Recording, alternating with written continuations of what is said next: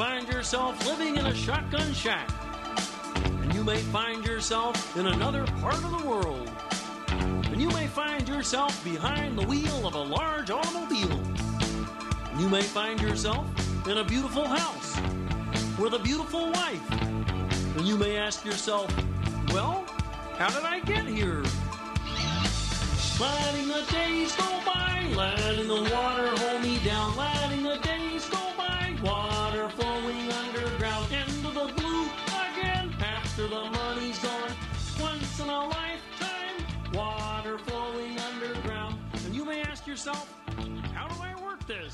Hey, how's it ho ho ho and everybody? This is Chris. Welcome to day three of our Merry X Lapsed week here. Uh, today we're going to be talking about. Uh, I don't know if I gave it too big of a, a build up last episode, but uh, this is the one that I usually think of when I think of X Men Christmas stories. It's not really all that Christmassy, but the cover is. So uh, it's one that I usually think of, and I usually remember it as being far more Christmassy than it actually is. Uh, so it's funny to actually sit down and uh, and write out a uh, a piece for this because yeah, I, I thought that this was far more Christmassy than it actually wound up being. But let's not waste any more time. Let's just get right on into Uncanny X Men number 143. Now, this had a March 1981 cover date.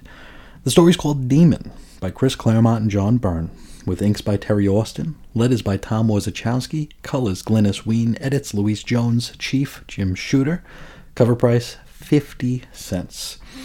And as mentioned, you know, we do look at the covers during this uh, uh, Merry X Lapsed week here, and we've actually got a Christmassy one here. In fact, it's probably the most Christmassy part of the entire issue. It's a classic, and I'm sure many of you have seen this one many times before, especially this time of year. People seem to like to share this one. Now, we've got Kitty Pryde in her generic X Men costume in the forefront, and she's scanning around with a flashlight. Behind her, we've got this big green, not quite Geiger alien uh, off to the left, which is our left, Kitty's right, we see an actual honest to goodness Christmas tree with gifts underneath it. Really, really nice. Sadly, it doesn't appear inside the issue.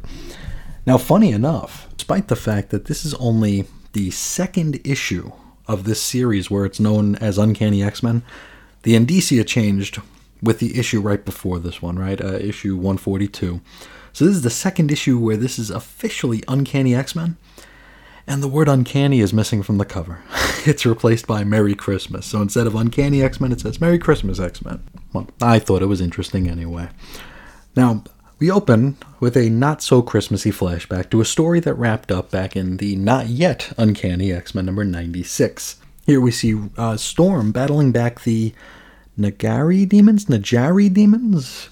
I don't know how to pronounce this. And here's another word I don't know how to pronounce. She ultimately destroys the Najari's Cairn or Karn, C A I R N, whatever that is, uh, which they believed was what the Najari demons were using as sort of a non Krakoan gateway from their dimension to the 616. So, bada bing, bada boom, the weird monolith, cairn, whatever, is smashed, and uh, the gateway is believed to be closed. Only problem is that one of the Najari demons managed to slink away as the dust settled. Maybe they'll uh, procreate and be the antagonist for Empire 3 Boredom's Revenge. And we fast forward to, I don't know, closer to present day. Maybe even present day. Where we see a pair of newlyweds, Douglas and Ellie, wandering into the wilderness to chop down their first Christmas tree as a couple. They find what they believe will be the best tree, which is a relatively tiny one, but uh, cute enough. Uh, before Doug gets to chopping, or well, sawing, they share a great big hug. Then they hear a bit of rustling coming from another nearby tree. Assuming it's a, just a little bit of wildlife, Doug goes to take a look. Only this ain't no squirrel, it's an Ajari demon which grabs him by the throat and spends the next couple of panels feeding on the poor lovers. Feeding on both body and soul. Very poetic monsters, these Najari, aren't they? Hmm. We shift scenes to the mansion, uh, the danger room specifically. Professor X is cramming some knowledge into the newest X Man, Kitty Pryde, aka at this time, Sprite. This lesson is all about the Blackbird jet and how to go about the ignition process. And this will actually come around later on. Just you wait. Uh, Kitty's pretty bored and tired. It would seem as though these learning drills are getting a little redundant. Angel pops in to let Charles know that his car is ready, saving Kitty from any further Christmas Eve studying. Oh, I mean, it is it's Christmas Eve, by the way, because isn't it always in these stories? We head to the foyer where Logan has brought his lady friend Mariko Yashida in to meet his friends. Nightcrawler pops in with a sprig of mistletoe and gives Mariko a peck on the cheek. This is something that Wolverine does not appreciate, and he actually swipes at poor Kurt with his claws out. What does he think he's doing? Fighting the Fantastic Four? Come on. Colossus transforms into his metallic form to hold Logan back, while Professor X tries to get him to settle his teacut a little bit. Wolverine ultimately comes around and apologizes, claiming that maybe his old habits die hard. Oddly enough, this exhibition of absolute rage doesn't seem to freak Mariko out a single bit. I figure if that was me, I'd be halfway back to the city at that point. Anywho, while the grown ups continue to talk, Kitty sneaks over and picks up the mistletoe. She then holds the mistletoe over Peter's head and sneaks a kiss of her own, while calling him sexy. Oh my, in a code approved book? Hmm. Colossus blushes big time, which Nightcrawler notices, and he suggests that had this kiss been anywhere other than on his cheek, Colossus probably would have passed out. And, uh, yeah, Probably, but let's not think about other places Kitty might have kissed him, because uh, we don't want to do that. Anywho, the next several panels are dedicated to the various X Men leaving the mansion to attend to their Christmas Eve plans. Warren even mentions Candy Southern, who's always a pip. Then finally, it's Home Alone Kitty Pryde Edition. Now, Kitty kind of freaks out. She's never been left in the mansion by her lonesome. And she's uh, also a bit saddened by the fact that this is her first Hanukkah that she spent without her folks. And I mean, Hanukkah was actually over by a couple weeks at this point. We gotta assume that uh, real time, this story was occurring in 1980. And in 1980, Hanukkah ran from December 2nd to December 10th. And again, this story is December 24th, so we're like two weeks two weeks removed here. Whatever the case, uh, Kitty decides to check in with her family, and so she heads over to the phone. There's no answer at the Pryde home. Hmm, I wonder where they are. Now, as Kitty, as Kitty walks away from the phone, it starts to ring. So she thinks it's her folks and she excitedly picks up. But it's Cyclops. He's just checking in. He'd left the X Men ages ago. Well, okay, like five issues ago. But the way they're making the sound, as well as the next issue blurb that we get at the bottom of the last page of this issue, it says, The Return of Cyclops. I mean, you'd, you'd think he's been gone forever, but not really uh, Scott and Kitty have a nice, if not impersonal, chat. After the call, Scott heads over to a ship called the Arcadia, a ship that's in need of a crew and which is captained by a Lee Forrester. Now, much to Scott's surprise, he finds out that Captain Lee Forrester is a girl. Now, uh, Lee is short for. Oh, hell, how do I say this? Um, boy. Aletis? Aletis, uh, Aletis, Alitis. I have no friggin' idea how you say this, but you know, if you know who I mean, then you know what I mean. Lee Forrester. Enough of them. Back to Kitty. Now she's all dolled up in her generic X Men costume, which, you know, is worlds better than the costume she'll eventually try and create on her own.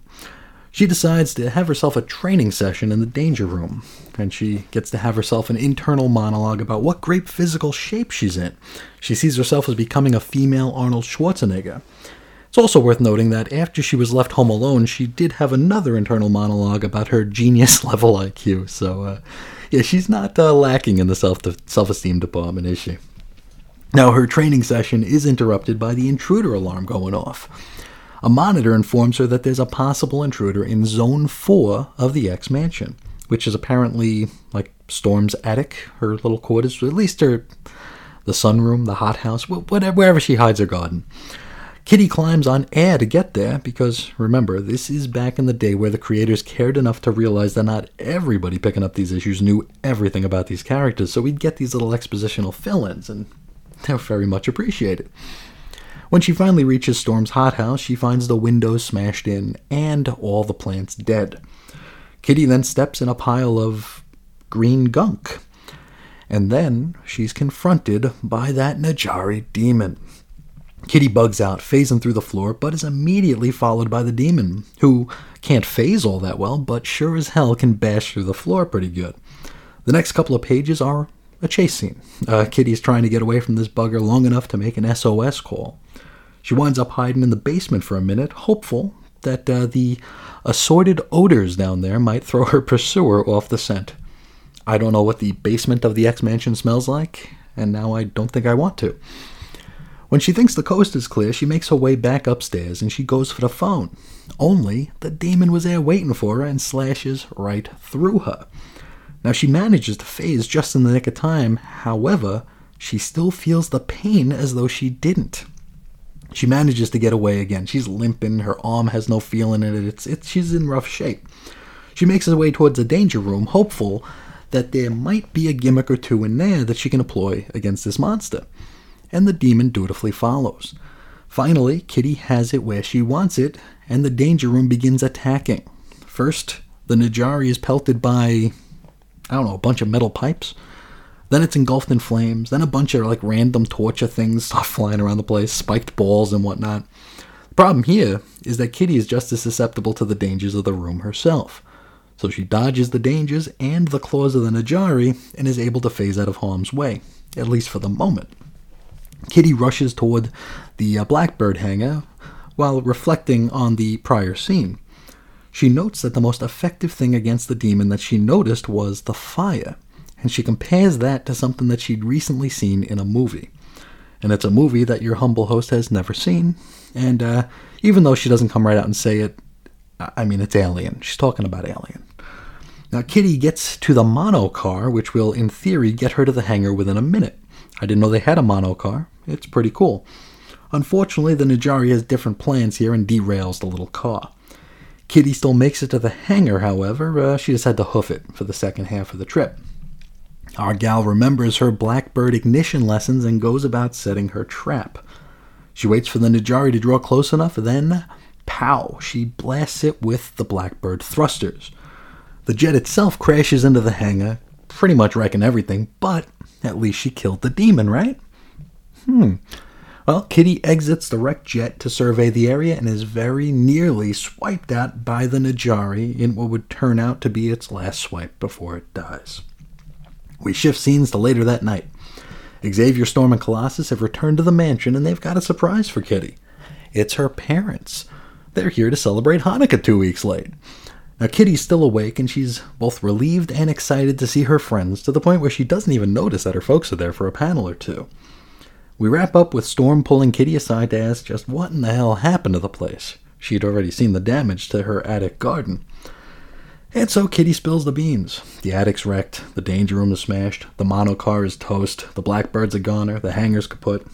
She had a busy night.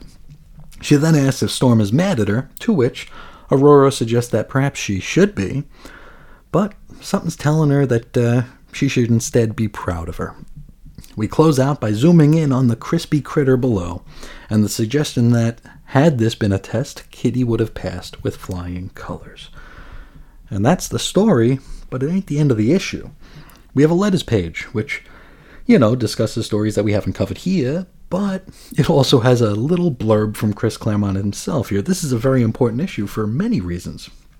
Let's let Mr. Claremont say it. Quote, we open with an announcement, one that in many ways I wish I didn't have to write. As many of you no doubt know, this having been widely reported in the various comics news magazines, John Byrne has resigned as penciler on the X Men. This is his last issue. It is also Terry Austin's last issue as inker on the book. In all my years as a writer, I have never worked with as good a creative team, as nice a pair of people as John and Terry. Together, they reached Olympian levels of artistic quality and consistency. They will be missed. That's the sad news. Now for the good stuff. After next issue's superlative interim art job by friend of this channel, Brent Anderson, one of the finest young pencilers working in comics today, the penciling reins will be returned to the man who co created the new X Men in the first place, Dave Cockrum. His initial issue is already finished, and believe me, it's a knockout. Nothing lasts forever, and any change, no matter how beneficial it may turn out to be, is wrenching. Dave's departure three years ago closed the first chapter on the history of the new X Men. John and Terry's departure closes the second. I wish them well. And I really look forward to see what the next three years will bring. Your response to this book has been really phenomenal. I and Dave intend to keep it that way. Unquote. So it's kind of like we're holding a piece of X history in our hands here, right? Pretty cool. And I'd forgotten that John Byrne was gone quite this early. I, it's like I always have to remind myself that Days of Future Past was kind of the Claremont Byrne swan song. Unfortunately, I don't have any of those uh, like fan mags that uh, the uh, that Claremont alludes to here. Uh, my fan mag of choice was Amazing Heroes, which didn't even launch until probably like three or four months after this. I do believe, uh, yes, John Byrne's uh, Fantastic Four is actually the cover of the first issue here. So he'd already left the X Men, so I didn't get, I don't have any of the gestalty goodness of uh, what people thought of uh, of Byrne and Claremont split, and uh, whose you know whose sides people took, and uh, how people felt after Byrne left uh, regarding the quality. I, I, I you know, it's that, that's kind of stuff that interests me, and uh, maybe one of these days I'll find out. I'm sure I've got something somewhere in this these piles of magazines that will help me find some answers here. I just don't have the time to dig through them right now. But uh, all that to say, this is an important issue for more reasons than uh, than I thought going into it. Now let's talk about the issue. Here's the thing about this issue. This is an issue that I would tell anyone to go out of their way to find and experience because it's both a great character piece for Kitty, it's wonderfully tense uh, a story, and it's both really well written and expertly drawn. Right? I mean, there's nothing not to recommend here. The problem with it is, is at its core, it's a chase scene, which no matter how much I liked it and implore all of you to check it out if you haven't already, makes it a hard issue to talk about, right? I mean, there really isn't a whole lot to say. I think we'll find some stuff to talk about, but um, I mean, at its core, this is a chase scene. And uh, regarding that, we could actually talk a little bit more about some behind the scenes stuff. Not the Byrne versus Claremont thing, but some of the inspiration that Claremont and Byrne drew from a certain science fiction motion picture. Now, John Byrne was quoted in Comics Creators on the X Men. It's a it's a book from Titan Books. Um, it's kind of out of date at this point, but I still highly recommend it for any fans of the X Men. It's something I refer to a lot, and uh, I referred to a lot during the uh, the treadmill days. A lot of great information there. A lot of uh, quotes that you won't find anywhere else. Um, I think it came out probably ah, 2004ish because I think the newest creator that was interviewed in there was probably uh, Grant Morrison and Mark Millar, who were on New X Men and Ultimate X Men, respectively, at the time. But a really, really good book if you can find it. You could probably get it for dirt cheap. Um, uh, Tom DeFalco was the uh, was the driving force behind it. It's really good stuff. Anyway, let's get to the quote here. John Burns says, "We wanted to do an homage to the movie Alien." And I didn't I I don't know whether I was demented or what in those days, but I honestly thought when I was drawing it that people wouldn't instantly realize where we got it from. I thought I was being really clever, how I was making little twists and turns to change it. Only the ending, where she used the blackbird to blast Jar to death, was the same. And then Chris kind of wrote the script to even more like the movie. By the time I actually read it, I was like, oh well, wait till the lawsuits come. But they never did like I've said time and time again, I, I can't sit still long enough to watch a movie, and so I haven't seen Alien, though I'll take John Byrne's word for it. I'm also pretty sure I've read that Kitty Pryde's look was based on a young Sigourney Weaver, so uh, there's another similarity there. But I mean, you take the good with the bad here. I, I guess if Chris and John swiped from Alien, we might suggest that 10 years later, Home Alone swiped from this issue. Because, uh, like Macaulay Culkin was being chased around by demons, right? In my head canon, he was, anyway. But uh, in all seriousness, this is a really good issue. Um, Kitty was still a very new character at this point. She just barely joined the team four issues earlier, in the just barely not yet Uncanny X Men number 139, which is one of the few issues from that era that I still don't own. Um, this is a heartbreaker. This this this sucks because this is an issue that not too long ago I saw for $5 and I passed on it because I thought I already had it. I don't know why I thought I already had it, but I thought I already had it, so I didn't buy it. I mean, I am a hoarder of sorts, but I'm not the sort that would actually hoard multiple copies of the same issue. I think that's not a cool thing to do, uh, especially if you find something really special for really cheap. I feel like you share the wealth with other people, with other, uh, you know, bin divers and, and comic hunters. You don't pull it all for yourself because that's kind of a jerk move. I just don't do that. All that to say, I almost had this the issue where she joined, but I passed on it, and uh, it's happened to me a few times. Um, a long time ago, I left X Factor number 24 in a uh, 50 cent bin. And that's like the first cover appearance of Archangel.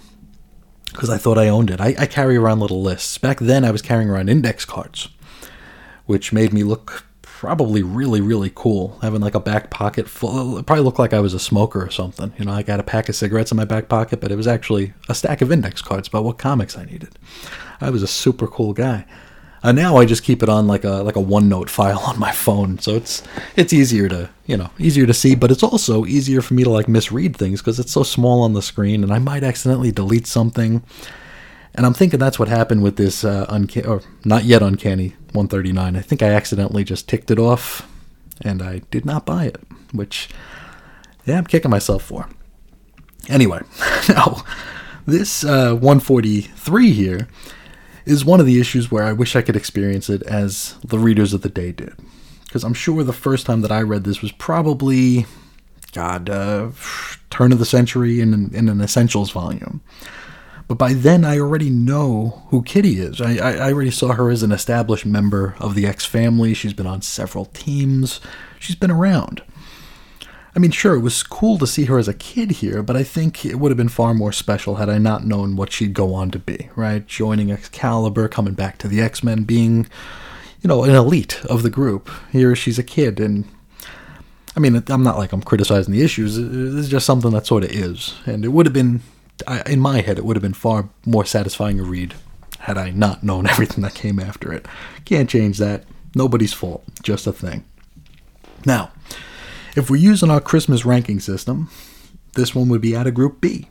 This is a story that occurs during Christmas time, but isn't so much about Christmas. As Christmassy as it gets, outside the cover is the mistletoe scene, which, hey, let's talk about that. Let's talk about the mistletoe, mistletoe scene. Yeah, Wolverine's a damn psychopath, isn't he? Uh, I mean, let's say he made contact with Nightcrawler, okay? He, he swiped at him with his claws out he would have killed him, right? He would have surely killed him. Now, if you've listened to X Lapsed, you'll know I'm not a huge fan of Wolverine swiping with his claws out at other heroes. We saw during X Men Fantastic Four, that miniseries, that Logan likes him some claws out swiping.